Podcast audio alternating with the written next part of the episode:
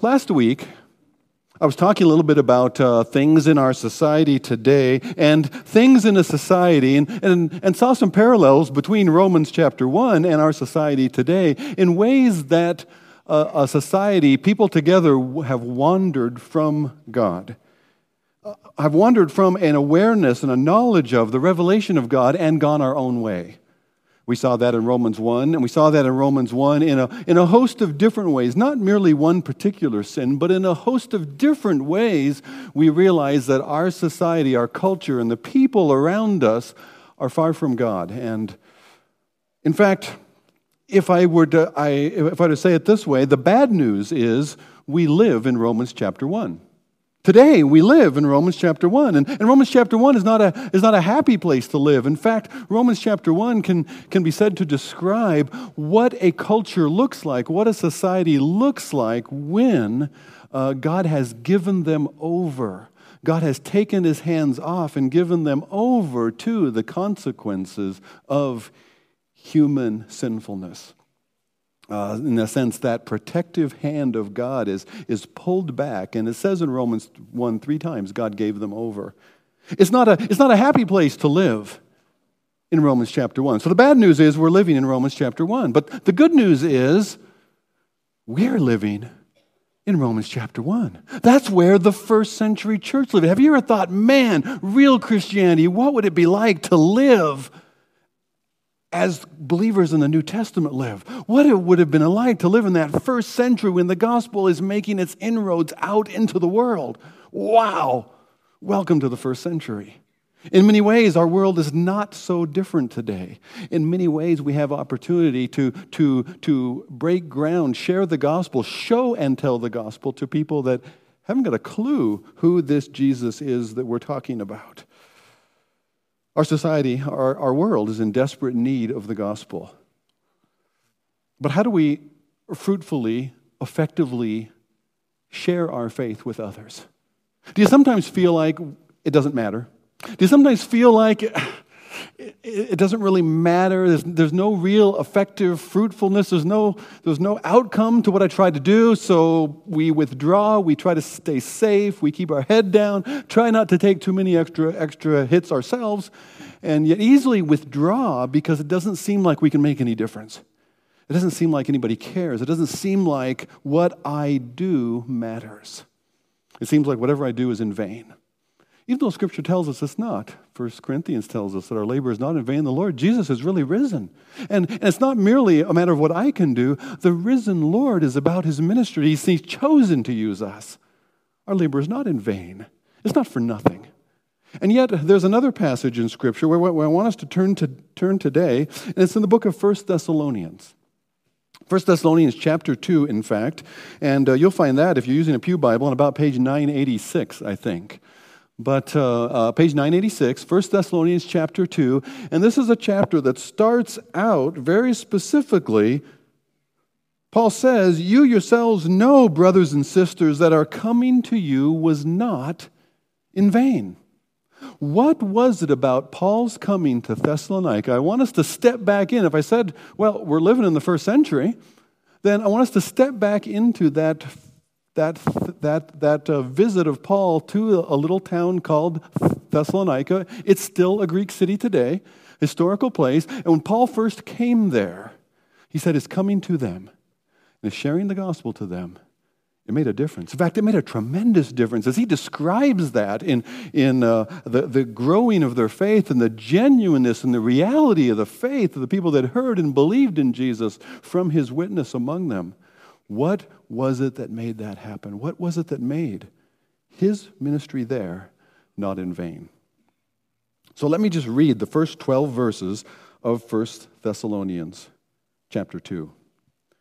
For you yourselves know, brothers, that our coming to you was not in vain. But though we had already suffered and been shamefully treated at Philippi, as you know, we had boldness in our gospel to declare to you the gospel of God in the midst of much conflict.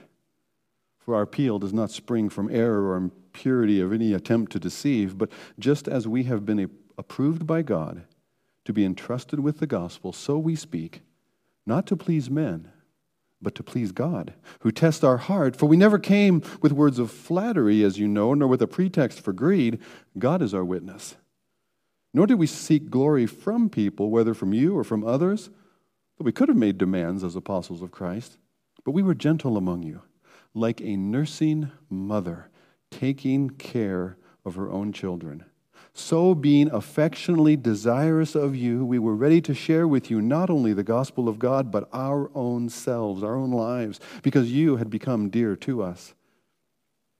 But you remember, brothers and sisters, our labor and toil, how we worked night and day that we might not be a burden to any of you while we proclaimed to you the gospel of God. You are witnesses, and God also, how holy and righteous and blameless was our conduct toward you, believers.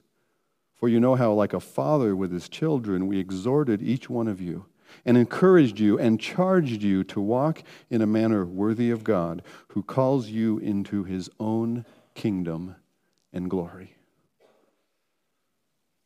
If you were following along in the reading, listening or watching, something you probably picked up on, you said, Aha, now I know why he's speaking on this text this morning partly because it sort of flows out of our, uh, our words last week, but partly because there's some family imagery in this passage, isn't there? There's that sweet little comparison, that metaphor there in the middle about we were gentle among you like a nursing mother caring for your own children. And that's, that's an image that, that packs some punch. That's an image that, that, that takes our heart somewhere. Whether, whether you think of that as your own experience or not, and a lot of times family is not what it's supposed to be.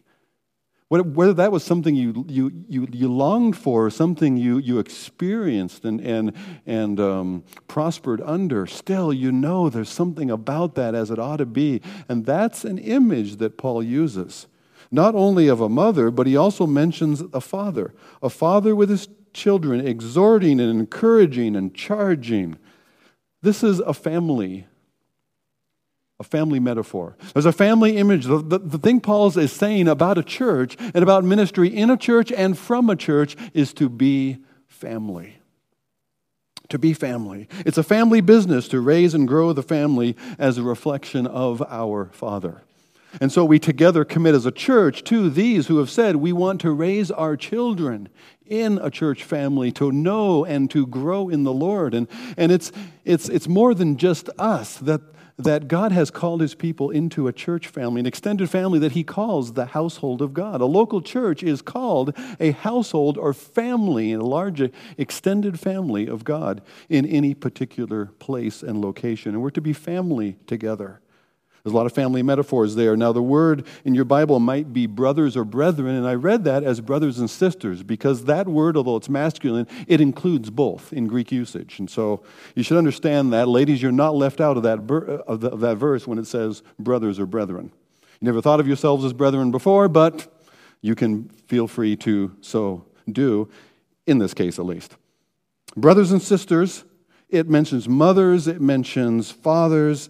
Uh, that kind of strong family imagery. Family metaphors, not only that, but in family together, family's hard work, isn't it? How many would say, yeah, yeah, family can be hard work? It can be. There's that laboring day and night. Paul describes his holy, righteous, and blameless conduct in verse 10 to show them to walk in a manner worthy of the gospel. Paul didn't, didn't tell them merely, he, he said, I showed you by my own life, I showed you by my own conduct what it looks like to walk with God.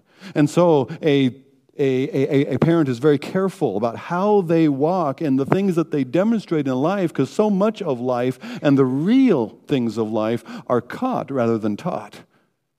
And if there's, if there's any difference between what you say and what you do, we want to say, do what I say, not what I do, but that doesn't stick. Uh, nonverbals are much more powerful, much more believable, much more authentic than, than verbals. So if there's a difference between what I say and what I do, they're going to follow what you do. And a lot of times, generations have been upset, turned upside down, because it was evident that parents or authority people in their lives said one thing but did another.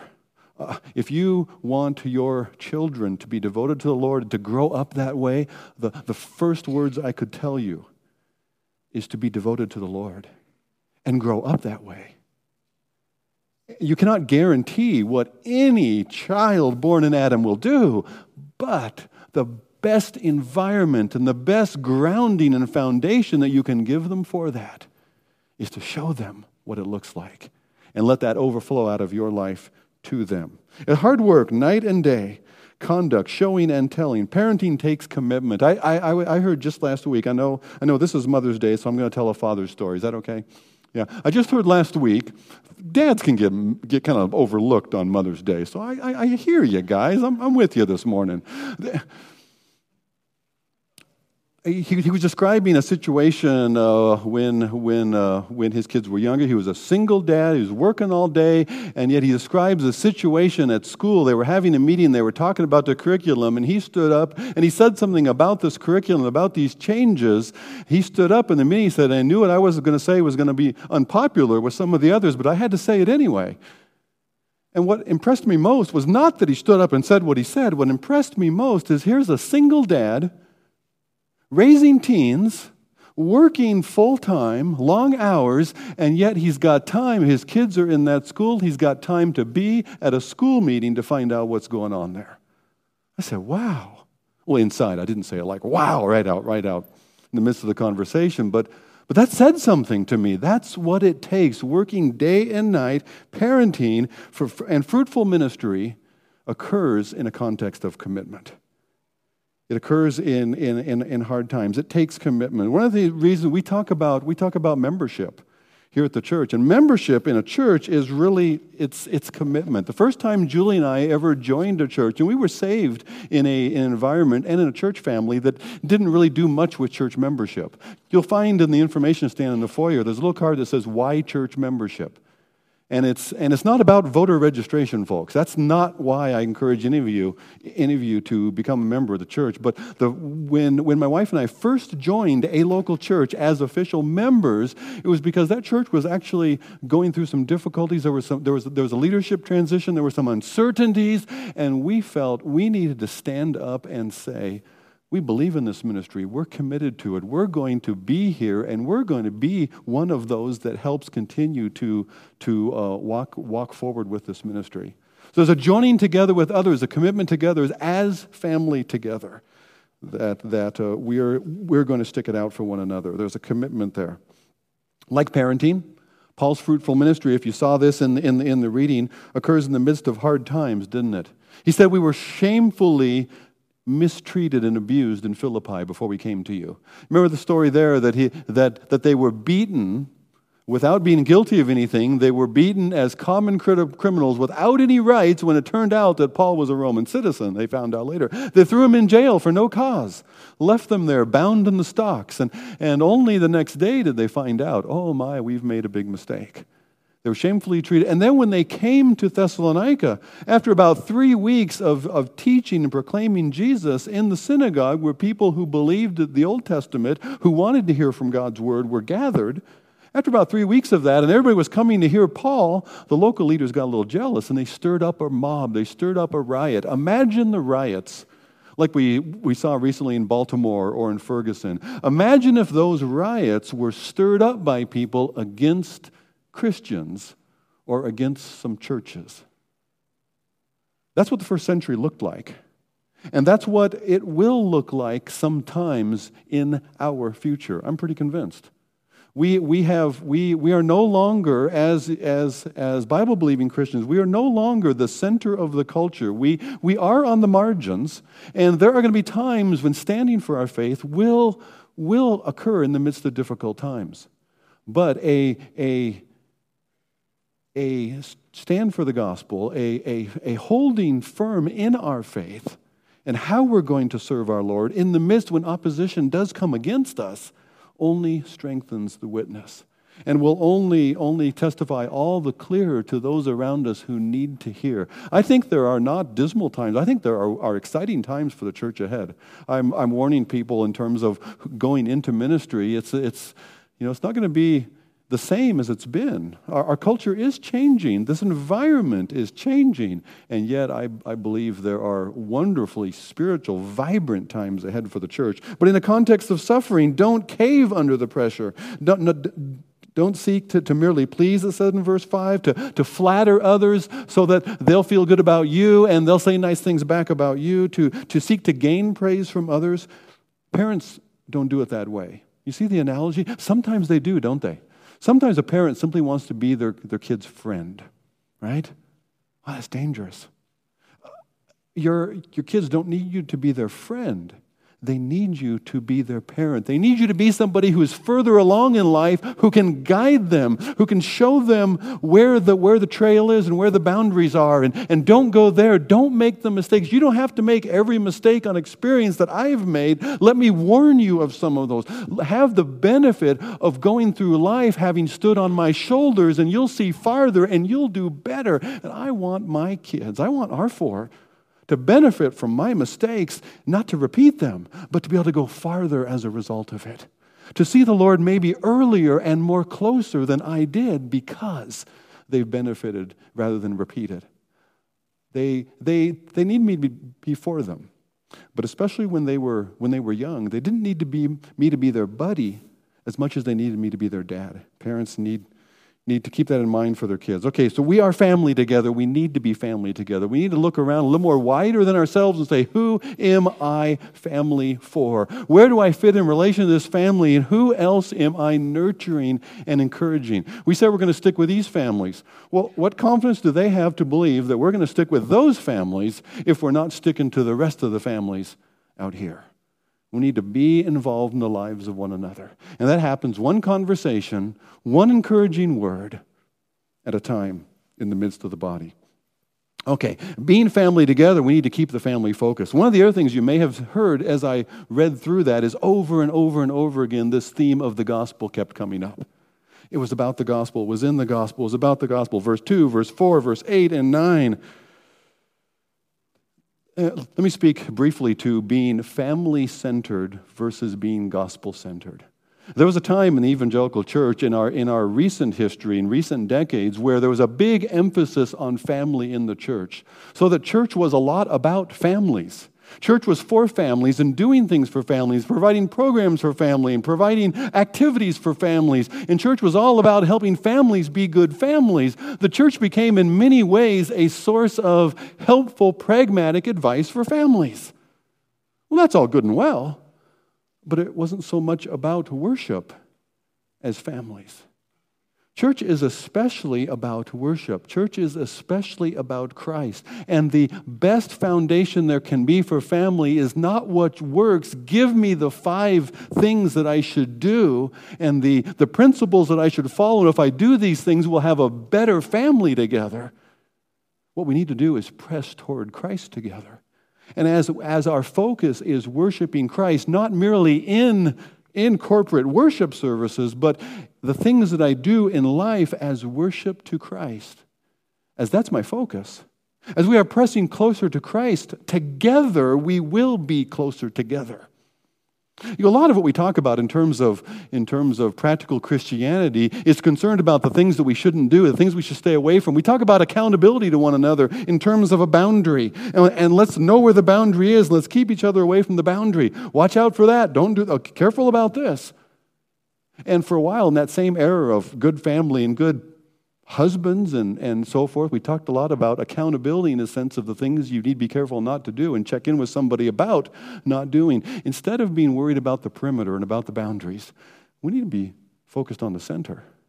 And you know, if we're focused on the center, if we're gospel centered, then we will find ourselves closer together. We'll find ourselves far from the boundary because we're pressing to the center. Keep the family focused together. This passage portrays a gospel centered family. This passage portrays doing that and keeping the family focused together by speaking in a variety of ways. I mentioned before the gospel is both show and tell. Some of the words that we, we saw there was uh, a, the, the word in verse 6, demand. A father in verse 12 exhorts. A mother is gentle among you, verse 7. Uh, and in verse 12, there's that encouragement or that exhortation. Uh, verse 14, the word charged, charged or commanded to provoke. There's a whole range there from rebuking and correcting to accepting to encouraging to even provoking or commanding. There's a whole range of different words that are used in the midst of our interaction together in family. Uh, 2 Timothy 3:16 says the word of God is given for our reproof, for our correction, for our training in righteousness Ephesians 6 4, a verse I alluded to earlier with the, with the families, talks about nurturing training and the warning admonition of the Lord. Two, two different ends there's warning, admonition, and there's nurturing, there's training and instruction. What's true for family is also true as we relate to people around us. I began talking about how do we relate. I want my, our ministry from here to be fruitful, you say. I want, when I go to work or back, back, to, back to friends and neighbors, how can I be fruitful? How can my contact among them not be for nothing, not be in vain? And I think that includes the range that Paul talks about here. I read a book recently by Andy Crouch. It, it's called Culture Making. And in that, he talks about the ways that we relate to culture. He, he, he talks about a, a spectrum from condemn, critique, copy, we consume culture. Oh, interesting little side story. Yeah, I got time for a side story. Uh, he talks about, okay, you, we, we often condemn things going on in culture, Christians do. We, we look out there, we see what's going on, and say, that's wrong. Or we might critique the culture. From the edge of it, we will look in there and we'll say, well, yeah, that shouldn't be like that. That shouldn't be like that. And we're not really happy about that. I wish it was this way instead. Uh, we might uh, copy culture.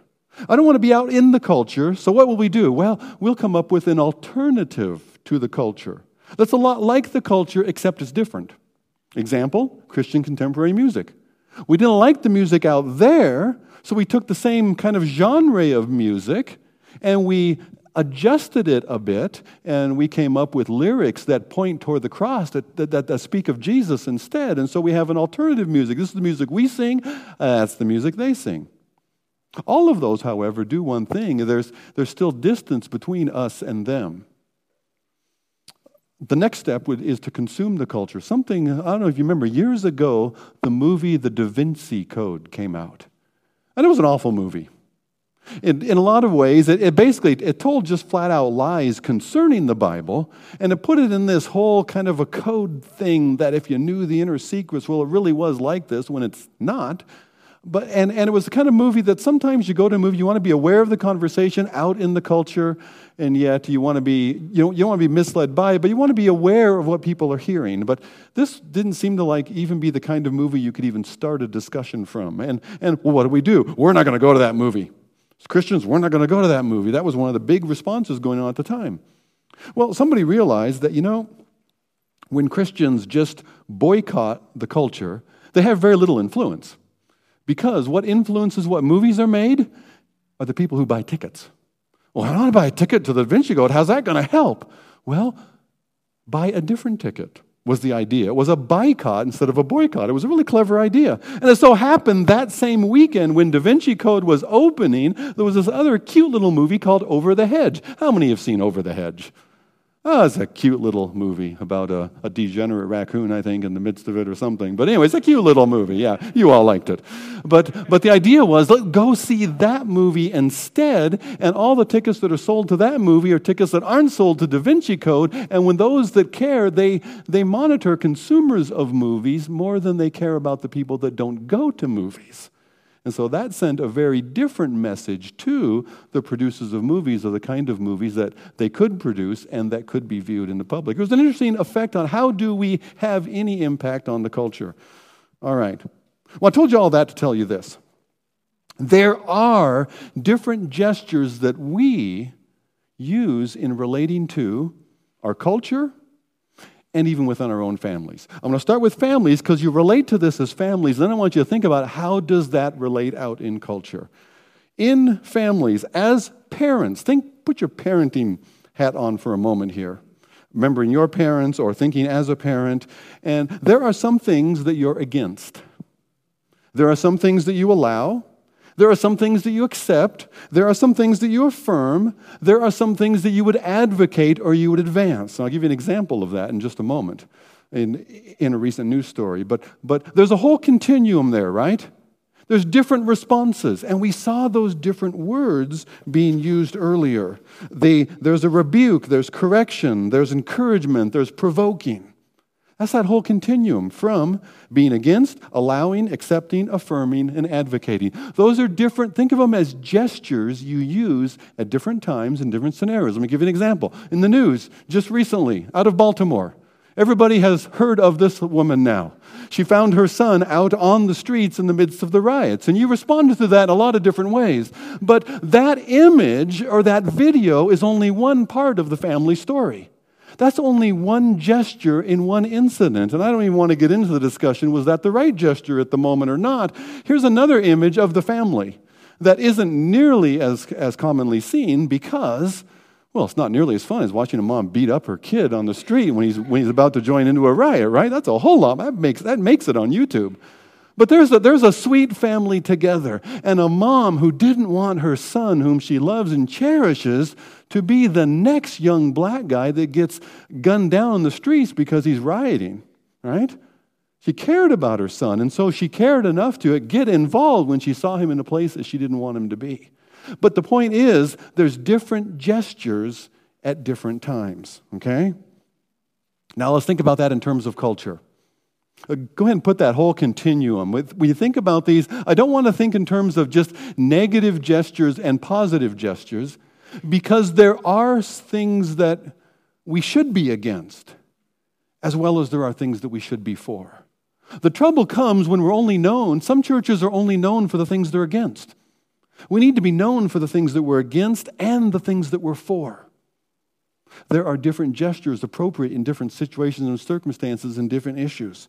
There are some things that we should be against. There are some things that we should allow. Some things that we might allow in the sense of tolerate. Let me give you some examples of that. I, I described to you last week as a, as a, as a Bible believing Christian, understanding that God made us and we're accountable to Him, that I am against same sex marriage in our culture. I think that violates the creation mandate that goes further back than the law of Moses. And, and, and so that is something I'm against. I may not control what the, what the culture and society end up doing, but that's something I'm going to be against because of what I understand from God's Word. That should, marriage should not be redefined that way. As I understand marriage as God gave it to us, God gave it marriage, and He gave it in a particular form. Okay, so that, that, that's something that I'm against. Something that I will allow. I will allow the free practice in our society of Islam or Mormonism. Oh, wait a minute. You allow people to believe in, in Islam, that's a rejection of Jesus, and they, they, they won't be saved. That's right. But I cannot have, there's no room for the free trust in Christ, the freedom to believe in Jesus freely and genuinely, if there's not also the freedom to not believe or to believe in whatever a person is going to believe in. So we have, we have, as Christians, always tolerated, always allowed freedom of religion of any kind, the freedom of faith, which also allows for the freedom to genuinely believe in Jesus for oneself. Something I will allow in culture, something I would accept friendship with someone who doesn't share your faith. Now, now, now, there might be limits in how close that can be how close that relationship can be because of something that is very important that you don't share in common. And yet, there are many things with that person in that relationship that I do accept and embrace. I accept them still. Affirm. There are things within the culture that we affirm. For instance, um, a good example of this oh, something I accept. I accept multi party democracy. Do I think multi party democracy is the best form of government that there is? No. I think the best form of government is a king. Does that concern you? Uh, not if you got the right king, you see. As long as we got the right king, the king, the king of kings, the Lord of lords king, as long as we have that king, that's the best form of government, and that's the way God's going to do it. But in the midst of our fallen humanity, multi party de- democracy that ties one another up in knots and keeps us from accomplishing too much together is actually a good thing. We're not building any towers of Babel, hopefully. Okay, so there, there, I, I accept multi-party democracy in that sense. I do think it is a good thing for our culture, although I don't think it's God's ultimate best form of government. All right, let's see, where was I at now? I was on to things we affirm. How about justice and equality under the law? I want justice out there. Whether there's a Christian involved or not, I want every person to have justice and equality under the law. That's something that I affirm within our culture and stand for. Something I advocate or advance. I'm going to advocate. I'm going to try to advance faith in Jesus Christ. Now, the thing about these gestures is do you remember ever hearing your mom say, or hearing somebody's mom would say, maybe just in sense of a, of a cultural story, you better quit making that face. If you keep making that face, your face is going to freeze like that. Dare I say it? Some of your faces have frozen like that. It's a little weird, doesn't it? I mean, if you walked around all the time with a Calvin face, right?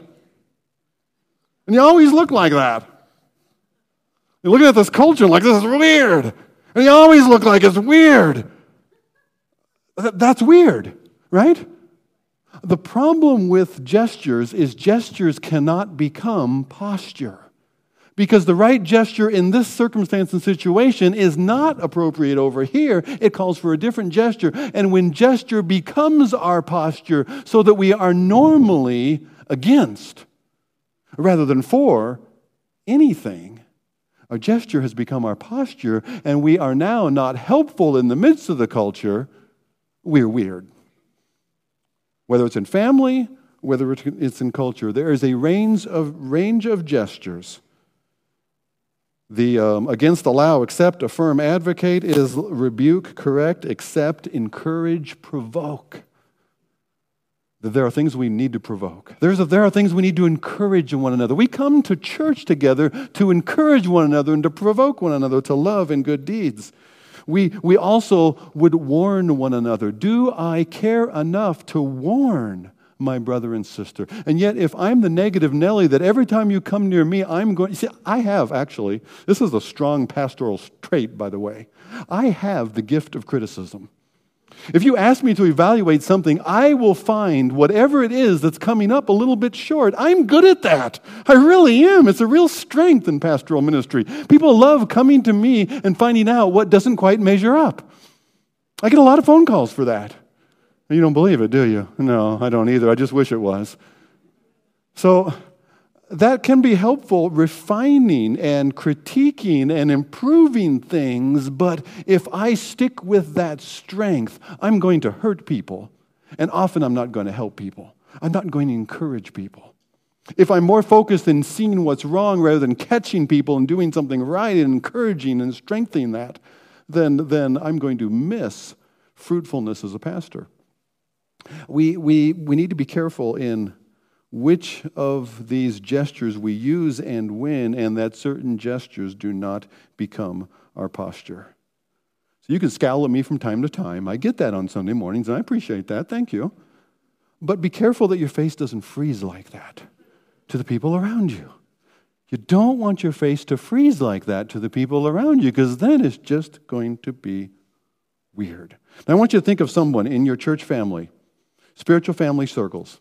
I've got in your, in your notes there, I've got a, an example of, um, I've got an example of the, those, those, those five A's as I gave you against, allow, accept, affirm, advocate. And I want you to think about those and just jot down really quick concerning somebody an against or an affirm or a, a, a, a advance or advocate. Try to think through a different scenario Something you might be against in a brother or sister. That you might have to, if you care about them, have the guts to tell them. Speak to them about that. It might take the right relationship. But what would that, what kind of thing might that be? What might you allow? What might you affirm? What might you advance? Seek to advocate, press them towards, provoke in their lives. Just think about that for a minute, right, right there where you're at. Even jot it down.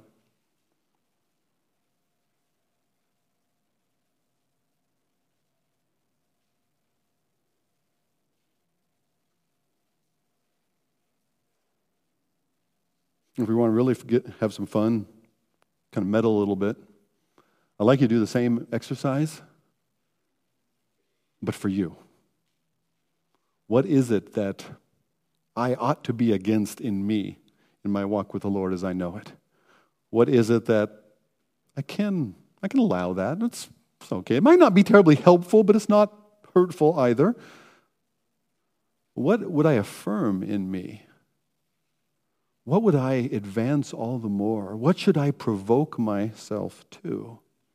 See, there's a range in gestures. We can actually become either all too positive or probably more likely all too negative about ourselves in relation to our walk with the Lord. There's one more thing I want you to do, and that's, that's you've got, a, you've got a, a Revolution Student Center insert, and I am going to give you a couple of minutes to actually fill this out because we're going to receive the offering in a moment. And I'm going to ask you to put that in. We, out, we want genuine feedback concerning this. Our church has a ministry together, and one of the ways that we connect into culture, we connect into a particular subculture at Prairie High School, is by hosting a student center after school and it's something that we need we need people from the church to participate in if we're going we're not going to open the building and let the students run run through there on their own. We're going to be there if we can host them. We're going to be there if we can have interaction with them and the opportunity to relate and make some connection. We want to um, change we want to provide a different stereotype for them, many of them, it's their first contact other with any kind of church, not to mention a Baptist church. And we want that to be a positive and uh, a, a surprising opportunity that we just come over there and they just let us hang out and man they even order pizza some days and they just they're nice and they talk to us and they're friendly and you know they don't make fun of me or just uh, well not much so want to, there's, there, there, there's some information we need just about as, as we're considering changes for next year, and we know that not everybody can participate in this ministry. This is not a, a thing to make you feel bad if you think that, well, I couldn't, so. But as we consider some changes, if there's some changes we could make that would open the door more for some of our people to participate, that's good information that we need. So I'd like you to, to take a look at this and fill out that bottom half as we consider some changes. Would a time change make it more possible? Would uh, having some training orientations, I'd be willing to do that, but I haven't got a clue. High schoolers scare me. I don't know what I, how I would do that. Yeah, I know what you mean. It's weird.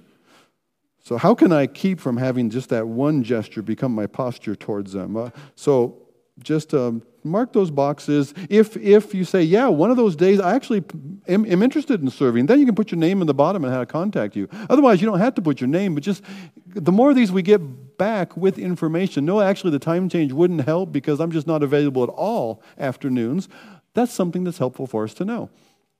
So uh, if, you would, if you would do that, then have that ready for the offering as we go here in just a few minutes. As, as, um, as we remember this about family, the same exercise, doing that, thinking for myself, what would I affirm in me in my walk with the Lord? What, what is good? What's, what needs to be confronted? What, what have I allowed that I actually ought to be against, maybe? But remember this in the core of this family chapter about church as family, the center of it, I said, was the gospel. And If the center is the gospel, it's about not earning our way. With the Lord, we are accepted in Christ. God loves you not because of anything that you do, anything that you're pressing toward. God loves you because you are His. God loves you because He made you, and so He sent Christ for you. God, the perfect Father, never lets go of His children who have come to Him by trust in Christ. So in God's family, we care enough. If God doesn't let go of us, we care enough not to let go of one another. That's why we want to be involved in the lives of one another. That's why we want to be involved in own family. That's why we have to be involved in our family together. And if you're, if you're wondering, well, what would that look like? How could I get more involved in family? That Rev Center is one opportunity, but, but um, use that communication card and say, I'd just like to know more about how I could fit. If you have any ideas about the direction that might look like, jot those down. But I'd love to talk with you. We want to be family together. We want to be the, God's family in ways that glorify Him here and out there. Would you pray with me? Father, thank you Thank you, Lord, for your word. Thank you that your word reminds us that as a church we're family. And whether it's as parents, that we have a range of gestures. And Lord, today would you, would you remind us, Lord, to both appreciate the, the range of gestures of our parents, to, to accept their correction, as well as to be grateful for their embrace. Father, would you also help those of us who are parents to not only correct, but also embrace, also affirm. To also, Lord, seek to advance and to provoke those that you've given into our care. And Father, would you help us as a whole church to do that together? Would you help us to be involved not merely in our own families, but Father, would you help us to be involved, committed to your family for your glory and for your likeness in each one? We pray it in Jesus' name. Amen. As our ushers come forward to receive our offering this morning, uh, pray with me really quick before we continue in worship. Father God, we thank you for how you have blessed us as a family, Lord. That we are one body and one church under Christ. And Father, as, as you have blessed us, would we so bless one another? Would we give of ourselves, give of our material things that you have so blessed us with, Lord? And would we be able to honor you with all of our lives, Lord? In Jesus' name, amen.